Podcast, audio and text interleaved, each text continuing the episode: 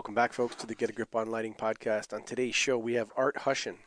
Okay, long biography here, but I'm going to sum it up for you really quickly. He's a cop, and his specialty is in crime prevention through environmental design.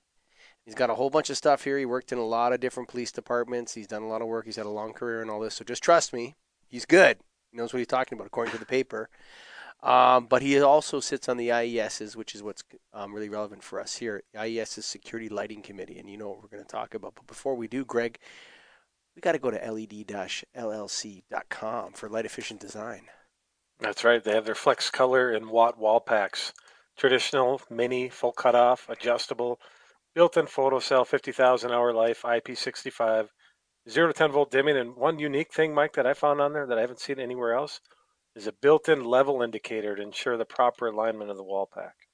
That's pretty nice.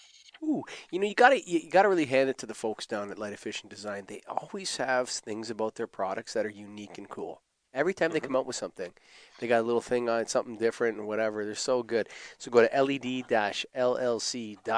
That's right for Light Efficient Design. Of course, proud members of the National Association of Innovative Lighting Distributors, our presenting association for this show. Folks, get associated, get educated. But for right now, what's up, Art? How you doing?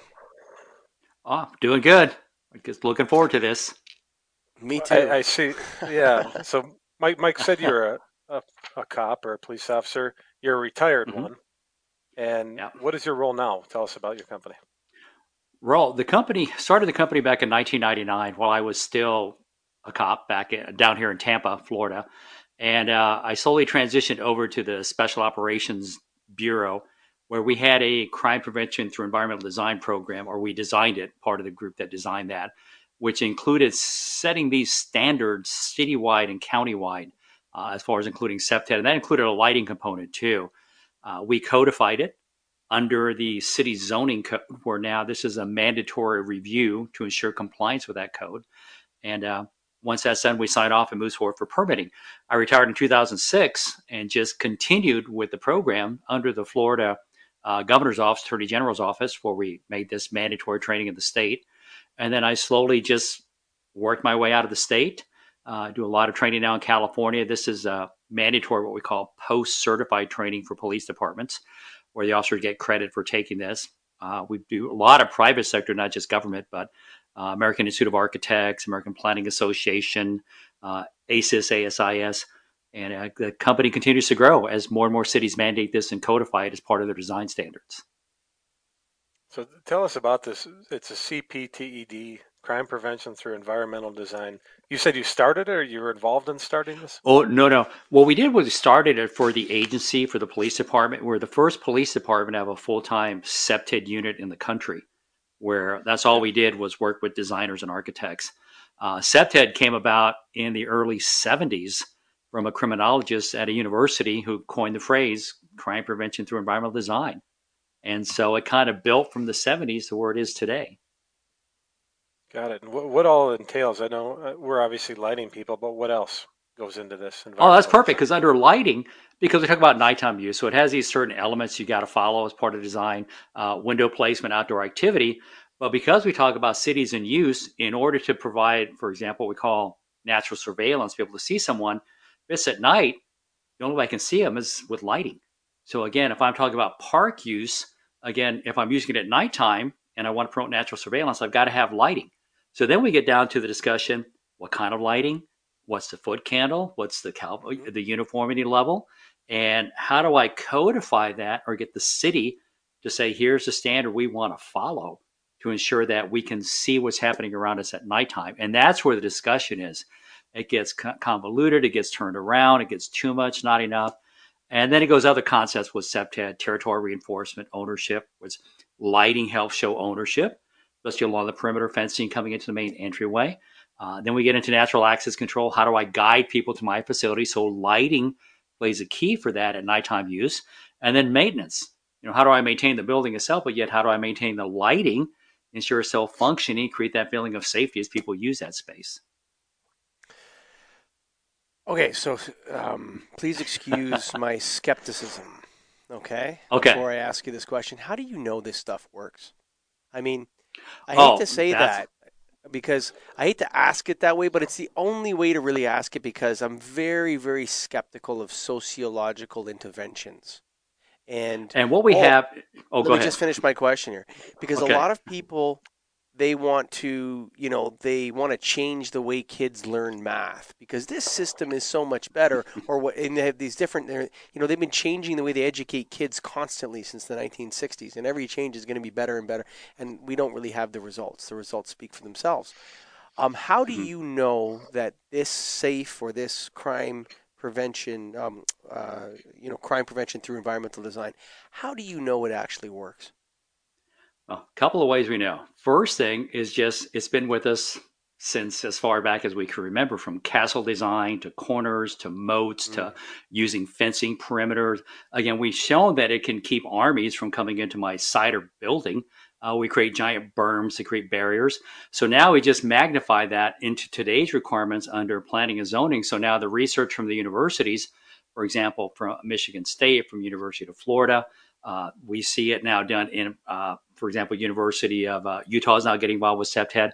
We have the numbers and the data to show by applying these strategies, we have a reduction in crime up to some cases 60 to 70 percent, depending on the type of crime. And we haven't even included, you know, spreading this out through the entire city. So a lot of this is uh, target specific. So a neighborhood, a park, a trail system. We integrate that with our lighting standards. We do the crime analysis, the data. We do a minimum five year study of crime, you know, to determine any trends. And then we apply the strategies, including the social component, and see the impact it has on crime overall. And the numbers are there to show us that it is very effective. One in Virginia, in particularly, uh, housing unit that used a lot of these concepts and strategies had a 75% reduction in calls for police service and over a 40% reduction in crime. So, yeah, so we got the data, we got the numbers, we got the universities, uh, we got the American Institute of Architects. We all know it works. It's just, again, just like you said, more and more people say, show me, show me. So we have more and more universities involved with that. So you know, I, I understand the idea of um, castles and moats separating people reduces crime. Yeah, Mhm. separating enemies from one another reduces crime, for sure, or reduces violence, or whatever you want to call it. But like, are we are we addressing murder or graffiti, or what type of crimes are you talking about? We're ta- first thing we start off is something called quality of life crimes, and that goes back to the uh, broken window theory. New York PD started Sure. many, many years ago. Mhm. So it all starts with quality of life crimes. Uh, once you address quality of life crimes, you start to see a reduction in some of the more violent crime. Now you don't eliminate them, you know, and even coming from the founder of CPTED, the criminologist, uh, you take steps that you can to decrease the opportunity for crime, and that's what we're trying to do is just limit that opportunity for crime. So will we still have a violent crime? More than likely, we probably will. But can we limit those opportunities? That we can do. That we can address that through good design, social component, bringing that all together. Uh, one of the recent studies done by John Jay College up in New York, um, it tied into sociology, was what they found over a 25 year period that cities with a population of uh, 290,000 and more, by applying a lot of these nonprofit companies involved in uh, social management, led to as much as a 12% reduction in the homicide rate and 9% reduction in uh, violent crime or property crime. So the value of nonprofits, which is part of our program as well, there is data that shows that you will have a reduction by embracing nonprofit. There's not enough police. There's not enough police to manage all those calls. So you have to partner with a lot of the nonprofits or private sector groups. When you say eliminating the opportunities for crime, that mean like putting up Mhm. a wall pack, or like what? What is it? Like, you, you, know what I mean? Like, oh yeah, we because oftentimes we, you know, honestly, you have people come out and say, yeah, well, what what you need is more light. What more light there. Oh, yeah. You know what I'm saying? And Yeah. then you'll have less crime. It's I don't think it's that simple. Tell me, you know, what what are reducing the opportunities for crime? How do you do that using light? So for, for light, for example, and we understand uh, a lot of the groups I work with dark adaptation. You know, that's so important. If you're walking a trail, a downtown corridor, you got recessed doorways where your eyes are going bright, dark, bright, dark, you might not see the threat. Uh, our landscaping and lighting blending together, uh, that tree canopy blocking the light. So I go from bright to dark, bright to dark. And again, we actually have photos and scenarios we put people in so they can see that where I don't have uniform lighting. Oh my gosh, I'm not going to identify that threat because they actually see it now in the classroom setting. So by combining this along with the lighting, uh, the uniformity, the distribution. Uh, we limit the areas that an offender can hide, which in turn we look at 30 feet to see around us, can identify the threat from further away. It makes me aware. I'm more aware of my surroundings. We design the site to bring, bring more surveillance, more outdoor seating to observe what's taking place. And so we want the offender to feel uncomfortable that they just can't stage there and commit that crime because no one's going to see that behavior. Natural surveillance is so important to bring more visibility to what's occurring. And that visual presence might be enough to deter the offender. Then we look at maintenance. Then we look at landscaping. Then we look at access. And you blend all those strategies together, not one, then you have that way to address it make it harder for the offender to be successful. I'm going to throw you a curveball. Um, oh no, no curves. No, go ahead. no, because I actually have, a, I have, a, I have a, have a, I have a theory. I have a theory. I came up with it okay. on my own. I have no idea whether it's true. It's just a pure hypothesis. Okay, but that word, what you just said, works both ways, right? Mm-hmm. So, oh, I've heard that. Yes. Yeah, police officers like to see their people, and then, but also the people can see the police officers too. And one mm-hmm. one of the things I noticed about the riots of 2020 was that when you watched a lot of this stuff, the streets seem very uniform and bright. And I was wondering mm-hmm. to myself oh, yeah. if there's something with high Kelvin temperature lighting and uniform lighting at night that creates the sense that people shouldn't go home or that creates a sense of security of mobs that they can all see.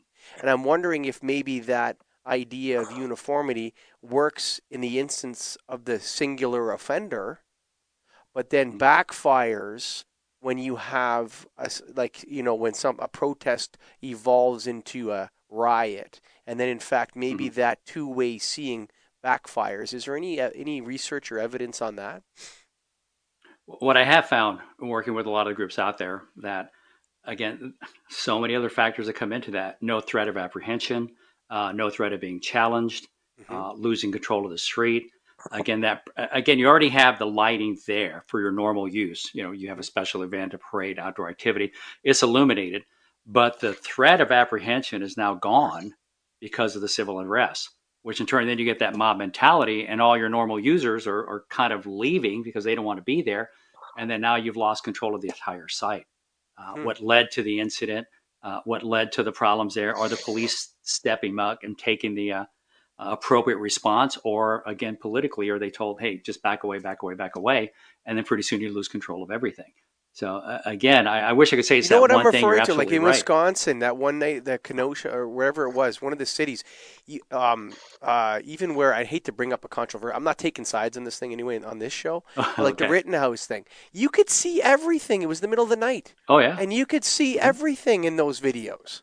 And I, I right. wonder to myself, hey, is these clear sight lines causing this crazy behavior when it comes to mobs? I get the single offender, the guy can't hide, he can't hide in the shadows or whatever it is. Mm-hmm. But when it comes to this mob sort of mentality, does that backfire? I wonder if there's like a an understanding of that. And I, I don't know if you fully I fully understood your answer to that.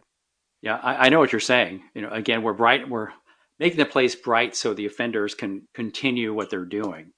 Mm. Uh, again, like we like surveillance. Well, they like surveillance exactly. to see what type of properties there. The cops and again, are over there. That, Don't worry, I can see them. They're a block that way. Don't worry, yeah, we're that's kind of like you that, know? that two-edged thing. Again, yeah. it's got its pros and cons. Um, the police want to see where the offenders are, uh, and again, the offenders want to see where the police are. The media wants to get pictures of you know what everybody's doing. Uh, again, you just have to look at the, the social component from over that time frame. What caused it to get to that point? Once you get to mayhem, it's a different ballgame. You know, now you've got civil unrest. Now you're losing control.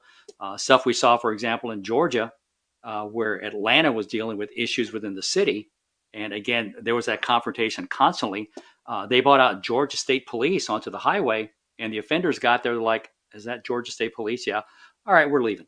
And they went somewhere else because they knew, again, what could possibly happen confronting the state police versus city police. So I mean, we see that time and time, not every time, but politics play a part of that. And mm. like unlike you, I'm not trying to take any side, but you know, when you have a certain level in that case where Georgia State Patrol showed up, it was a different response from the the offenders that were there. Again, the protesters. It was like, oh, we don't want to challenge them. You know, we'll go here where politically this is accepted. So again, that's what you're dealing with in some cases. You mentioned the term codify. I, I have a feeling I know what it is, but can you explain more about what that is? Oh, yeah.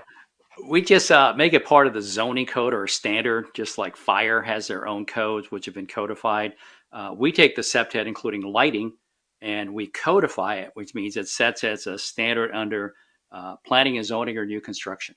So as the police read these site plans, just like fire, uh, we check to see, all right, what is the lighting? Have they met that?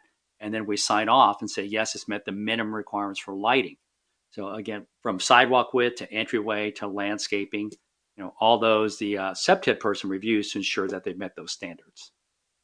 Is that for? Did you say for new construction only, or are you looking at existing It can- properties it- that are upgraded? It can be existing, it can be renovation, it can be new construction. Uh, a lot of cities will try to get this in for new construction. And, and again, I understand that. But a lot of cities too under renovation, if you're looking at renovation at 51% over the assessed property value, now you got to be in compliance with the code. Because the city and government doesn't want to mess with that homeowner who's just adding a deck, you know, again, or adding a patio or adding a small garage oh, now you got to meet all these codes. Like, whoa, whoa, I just put in a, a, a deck. So now I got to make all these changes. Well, I'll never put a deck up again. So again, we're looking at that developer that comes in to buy large parcels and say, we're going to renovate everything. Well, you hit that 51% mark. Now you got to be in compliance with the code.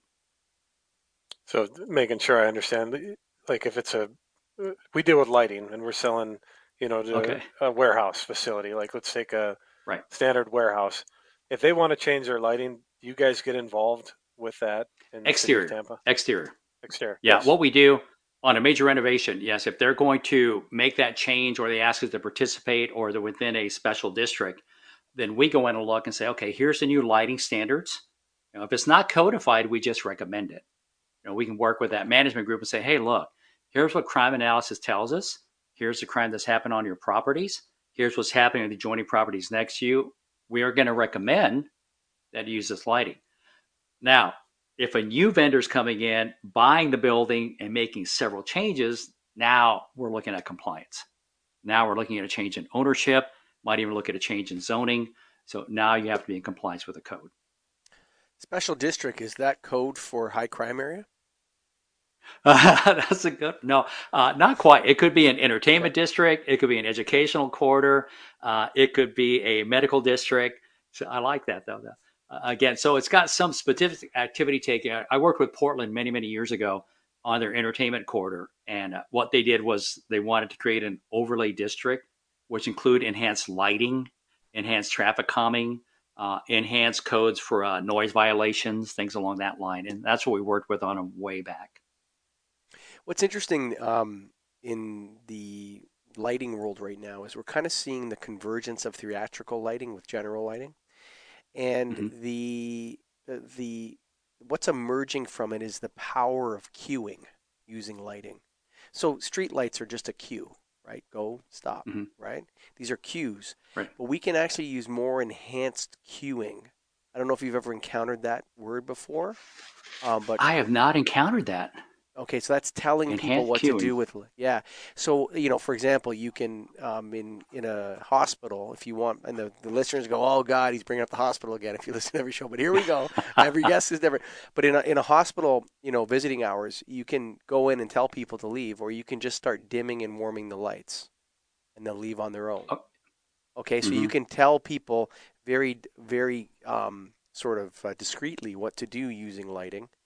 Um, and I'm wondering if, if you know maybe you hadn't heard the term cueing before, but have you been applying that in the CPTED strategies, the use of cues? Not under lighting. That's that's why I wrote it down real quick because that's the Mm. first time I've heard of that. And again, it's just an interesting way to move people. Uh, and light. And now I know uh, I'm not saying nightclubs, but I know nightclubs turn their lights on. Sure. Again, they increase the lighting there to cue people. Now I see how where it connects. Cue people. It's time to start leaving. Yes, So, to tell I- tell them to don't think- something without telling them what to Mhm. do, because one of the one of the big things um, with crime is when two people interact, and Mm-hmm. someone is telling someone else what to do, whether that's a police officer stopping a person Right. in their car. Now you have to get out of the car. Now it escalates and it escalates, or somebody on the street is telling, "Hey, that." But if we could just, "Hey, you have to leave the the the theater or the bar now," instead you just turn on all the lights and everybody knows they have to leave now. Can't stay here, Mhm. right? So cueing is a way to avoid potential. In this case, avoid interactions which could escalate to violence, right? So you can Right. use cueing to eliminate friction. Okay, the nurses don't want to have to go into people's rooms and say, I know your mom is dying, but you got to go home now. It's eight o'clock. You know, it's kind of, it doesn't feel like something you want to do. In a nightclub, you don't want the bartenders going around in the dark and saying, hey guys, you got to leave now. Just turn the lights on. Right. And then nobody has to Right. interact with anyone else in a potentially friction scenario, uh, a scenario which has friction. Is that, you know, now that I've, I've kind of described what I'm talking about, is there any of this in, in, in, in what you guys do? Not with what we do, but with city zoning, for example. Ah, just try to how it would apply. For example, parking lots that drop their lighting by 50% during non-peak Mm. hours. So I've seen them doing that. Uh, I've seen the National Park Service drop some of the lighting on trails by 50, 75% during non-peak hours. Uh, Mhm. and again, it's a little darker, so people should know not to walk there because it's not very bright. But it's just enough light so you can see if something's taking place there. But I've never heard it called cueing, so that's something different for me to look at. Yeah, it's, I think it's the, mo- the most powerful emerging field in lighting right now. When people talk about human centric lighting or the health effects of lighting, I think cueing, the, the combination of theatrical principles into everyday life and the use of those um, in smart, intelligent design is is Mhm. going to be the future of lighting rather, rather other than more than circadian rhythm effects and stuff like that. I think those are going to be difficult to achieve. Um, you know, a street light is a is a cue. You know, they, they're they're they're everywhere. Um, how there there's been a bit of a um, a I don't know if I would say movement, but I would say a an idea that has surfaced in some of our darkness and dark sky discussions that we've had that areas that are tend to be impoverished or populated by racial minorities tend to be lit a lot brighter. Like I know Chicago, South Mhm. Chicago has the keyhole to keyhole initiative that they want uniform, even light from keyhole to keyhole. Um, and there's some pushback on this um, from um, you know various groups saying that this actually you know is like a prison yard. It's not safe. It's more like Right. contained as opposed to safe. Um, do you have any Hmm. thoughts with respect to that, or do you guys bring that to the table? That you know perhaps that comes to the table. yeah. Yes, I just did a uh, dark sky webinar, uh, part of the one of the programs, and uh, one of the studies out of New York, it was in the Atlantic Monthly, was that the mayor went ahead and brought these like hundred thousand lumen lights into some of the high crime neighborhoods and lit it up. I mean, you had this five six thousand Kelvin just blue light everywhere. The surprising thing though was that crime dropped by almost thirty eight percent. The downside, though, was that this was coming through people's rooms at night, and there was a lot of glare and light trespass. And the mayor came back and said, "Hey, you wanted less crime. I gave you less crime." And that's what we're dealing with right now. When you talk about the security industry, or you talk about placemaking or tactical urbanism, what is the balance? What is the balance of Hmm. lighting? Uh, again, how many foot candles? What do I need? So, you, so li- literally, this camera? making lighting one of these neighborhoods up like a prison yard actually works to reduce crime. Period. it reduced crime and that's from the article Wow. out of the atlantic monthly was over 38% somewhere around there. And i was shocked to see it because you see the picture of light you're like that is the nastiest light i've ever seen. It's this big floodlight. But It's when like the mayor yard. came back it's lit up like a prison yard. exactly. literally. Yeah. exactly. And uh, again but it decreased crime. So again and you come in with the government being very strong-handed in some cases saying this works. You're like in the residents there are no it's coming through our windows. You know, we can't deal Sure. with that. So where's the balance Is there? Yeah, you- Why? Go. You go ahead, Greg. We'll go. Well, I'll, Yeah. I, I'm going to unpack myself here a bit on that one. yeah, from from the uh, standpoint, I, I'm going back a little to the codes, but it relates. Is is there a? Are you guys always looking at minimum light levels, or are you saying minimum and maximum? a lot of cities just do minimum. Some do minimum maximum. Some do maximum. You know, for my city, it was minimum. A lot of cities I work with is minimum lighting standards. Now, that's not going to keep a property from wanting to go higher. We have a grocery, a chain grocery store here in Florida. that goes two foot candles higher than what the code requires. And that is so they can have the brightest parking lot to attract more customers. Does it work? Yeah, it works for them.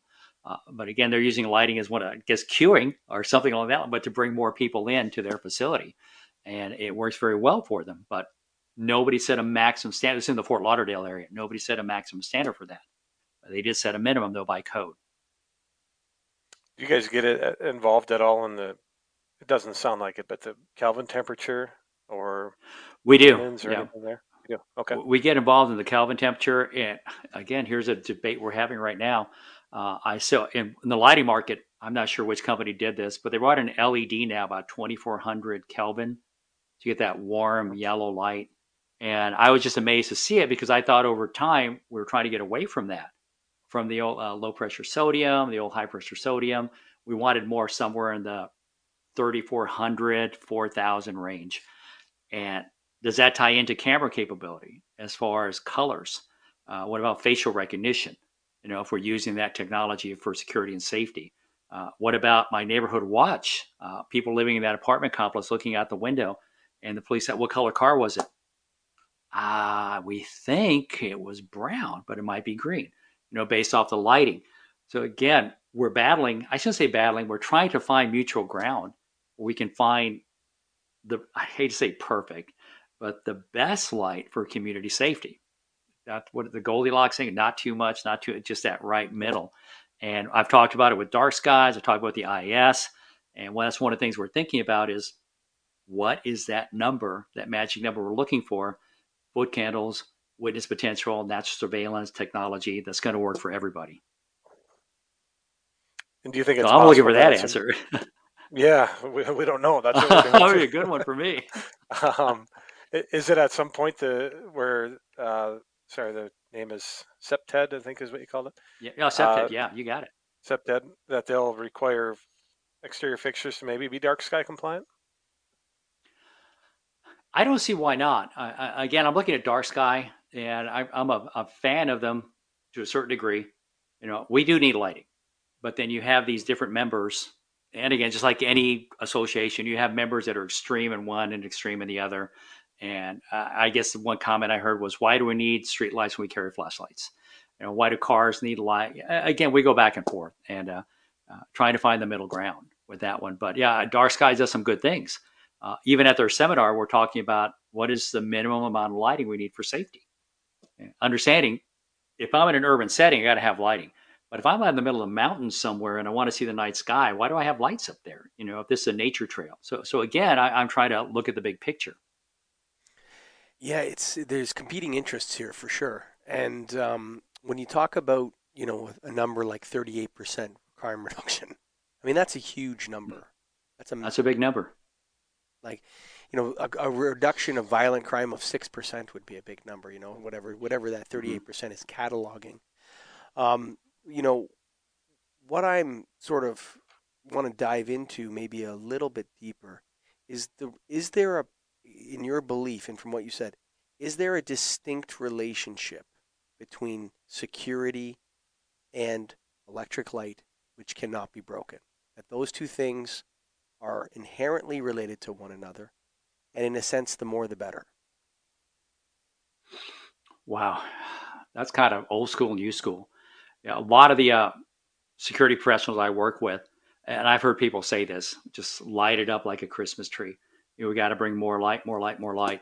Uh, one of the workshops I did, I placed in a presentation making the night sky, bring, bring, bringing uh, lighting to night, increased lighting at nighttime, more lighting at nighttime, uh, brighten up the nighttime uh, for safety. And people are afraid.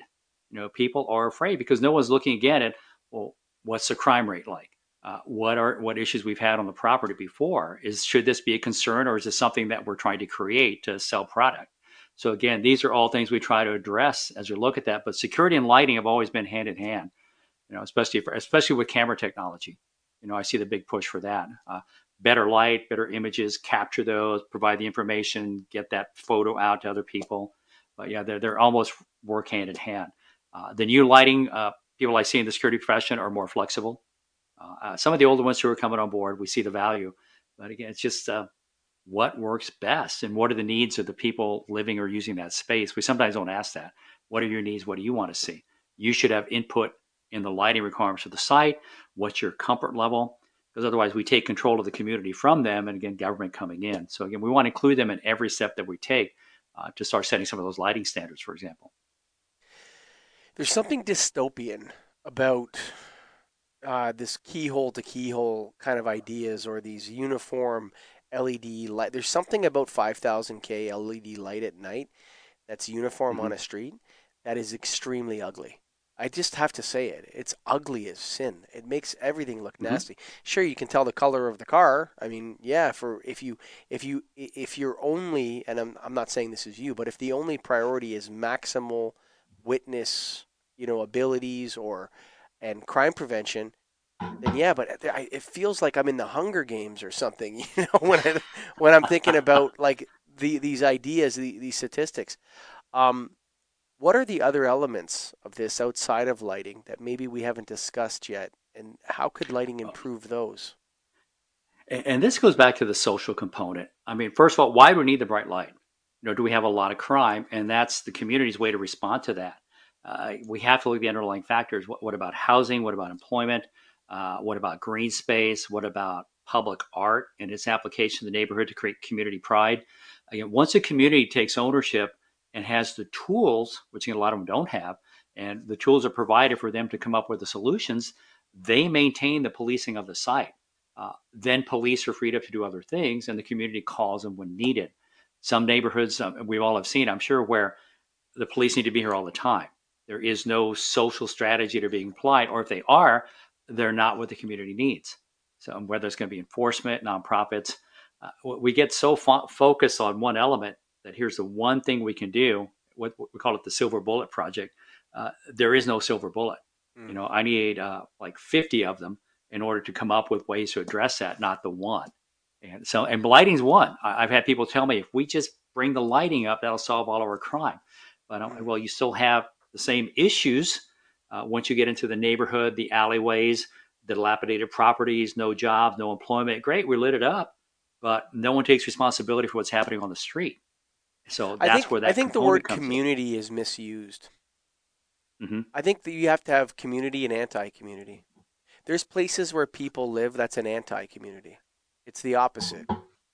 You know, and mm-hmm. you know, hey, maybe I, I don't want to start saying any particular ones, but there's a couple that are popping into my head in the U.S. where I don't think there is a community there. I think it's an anti-community. No. Oh. Yeah, yeah. Pretty, sometimes the uh, your planners might refer to that as uh, if you just stay in your house, look at the urban fortress model, where mm. people just they don't want to be community. Hey, what's happening on the street? Close the blinds. Come inside. Don't engage your neighbors. The police are here to fix it. Not enough police anymore. So now you got to come outside because they're going to take five ten minutes to get there, maybe 20 minutes. So what are you going to do now? You know, so do you go from that anti-community to, hey, who's my neighbor? Hey, Fred, come and help me, Fred, Mary, I need a hand. You know, something's going on here. Mm. So it's kind of, we see that it's almost forcing us to get to know who's there as compared to mm. let the police fix everything. Mm. What what year did the uh, Tampa Police Department start that C, C or CPTED? Sorry, CPTED right. program. Uh, yes, ninety. We had our first standard in 1999, 98, 99. Uh, 2000, 2001, 2002. You see it on the the uh, agency chart. I show that in the, one of the presentations I do. So probably about 2004, I was going to say it was really going, taking off. A lot of it had to do because of uh, 9/11 so we put a lot of crime prevention people into uh, under Homeland Security. And now we saw we're getting too much into target hardening. We got to soften it up just a bit. But yeah, it started about 2004. I, Go ahead. Okay. The reason I ask, and uh, I see this graph here, I'm not going to be able to show it a- adequately on screen, but the blue oh, yeah. line is Tampa, and that's a, the mm-hmm. reduction in crime from 2006 to 2020. Mm-hmm. You retired in 2006. so 2006, right when you retired, right? Yeah. Drastic drop. It, does it have to do with this? Or are you guys taking credit for that? It, it's yes, we're taking credit. Dog, yeah. It's a it's a mixture of things that were happening. Uh, uh, from the CPTED program codifying that to community-based policing, uh, to more community enrichment programs, community engagement. You know, that made a big. We still had crime. You know, again, and the police know the pockets where it happens. So again, we didn't get rid of all of it. Uh, I think about 2016, 2015, we had an increase in homicides. So again, but that had to do with uh, in, uh, drugs, a lot of drug activity coming in, a fresh market now. So again, then you have to address that. So CPTED allows us to be flexible and adjust, you know, to what's going on. Uh, for example, one, one, one story I give is when people call the police to arrest the offender that's committing the crime. So they'll call and police will get there, arrest him for selling drugs. He's out or she's out the next day. Call the police again. They come there, arrest him again. He's out in three days. Call the police again. They come arrest him again. So the mindset now is sometimes I might not be able to change the offender, but nothing says I can't change the environment that supports the offender. So again, we're now instead of him feeling comfortable, we've made it through lighting, through again several other applications, community enrichment, where he doesn't feel comfortable anymore. And some people call it displacement. we moved into another neighborhood with similar issues. So now let's work on that neighborhood, including a social component to address that person, why the crime's committed, what assistance do they need. It's just, you know, we, we tried the hard sell. You know, everybody gets arrested, we go in, everybody goes to jail. But again, compassion now is trying to really come into play and a better understanding of what people need, communities. So, what what can the lighting industry do as their part oh, to assist? that's this? that is awesome. The lighting industry. Oh my god! I took I remember I took my first lighting class way way back in the '90s, and uh, Hubbell was the one that was pushing the training back then. Hubbell Lighting, and uh, because of that, I've been involved with Hubbell for a long time. We were holding uh, CPTED training courses at the Hubbell facility in uh, Greenville, South Carolina, for the longest time. You know, we partnered up. But what the lighting industry can do is kind of help law enforcement understand the value of lighting. You know, especially when we get into safety and security, because police will come in and say, give me the brightest light you can put up, mm-hmm. just like we saw in New York, because with that mindset, light deters crime. But yeah, blinding light also causes accidents. Know, again, now you deal with dark adaptation going, so they don't see the big picture. And I think more and more lighting classes uh, would be a huge, huge addition to their knowledge and understanding. Uh, again, working with uh, police and security, uh, trying to find that baseline uh, what is about. I love that the yellow light again, that historical gas light when you walk that historic neighborhood. It just really wow, it makes you feel like a kid again. But then let's look at crime data. Let's look at auto theft, auto burglary, homicide, robbery. You know, does that increase or decrease that amount of crime based off the lighting? And nobody's doing a lot of good lighting studies in the U.S. right now. There's just not a lot being done, and that's what really I, I think the industry is more likely to side with the cops. I think most people yeah. in oh, the yeah. industry no. are more likely to mm-hmm. say, "Blast it out! I got I got these fixtures right over here, brother. Come on in. I got how many you need? How many you want? I can yeah. see you. I can see yeah, you now. Let's do it. So I mean, I but I think that you know there needs to be um, the lighting industry has to um, come to a p- place where where we can have trade offs where we can have discussions about trade-offs because I, I mm-hmm. find mm-hmm. most of the you know discussions about safety are always absolutism you know when people are talking about safety there you cannot question them. There's no they're not allowed to be questioned. And, and you know the way, since this you know in the last couple of years the word safety's almost lost its meaning because of this because you know everything in the name of safety or everything in the name of crime prevention. And so you you know when you you drive that one statistic down but are you mm-hmm. pressing something down and squeezing there's leakage is there leakage into other areas other problems? People can't sleep as well their circadian rhythm is messed up because the light's going in the window of their child or whatever there could be a million different unintended consequences which is why i think it's rather than say that I would challenge the lighting industry to take the blinders off and let's really dig into these issues and see if mm-hmm. there's a the trade-off between what's the point at which the maximum light level stops working. You know, right. Where is that point? Okay, so that point is at this money, you know, whatever foot candles or lux. Okay, now if mm-hmm. we dial it down, how much does beauty pay, play a role? Does making neighborhoods more beautiful, Does that reduce crime, or you know these other things like you're talking about? You know, maybe people are less likely to steal in a beautiful neighborhood. Maybe they're more likely to steal. I think there's a lot of unanswered questions when it comes to, um, you know, Mhm. yes, less more light, less crime. Insurance companies like it. Police like it. Uh, you know, uh, security cameras like it. But um, birds, wildlife, humans, and their circadian rhythm, there's definitely a cost, and it's not being Oh, yeah. put into the equation, Art.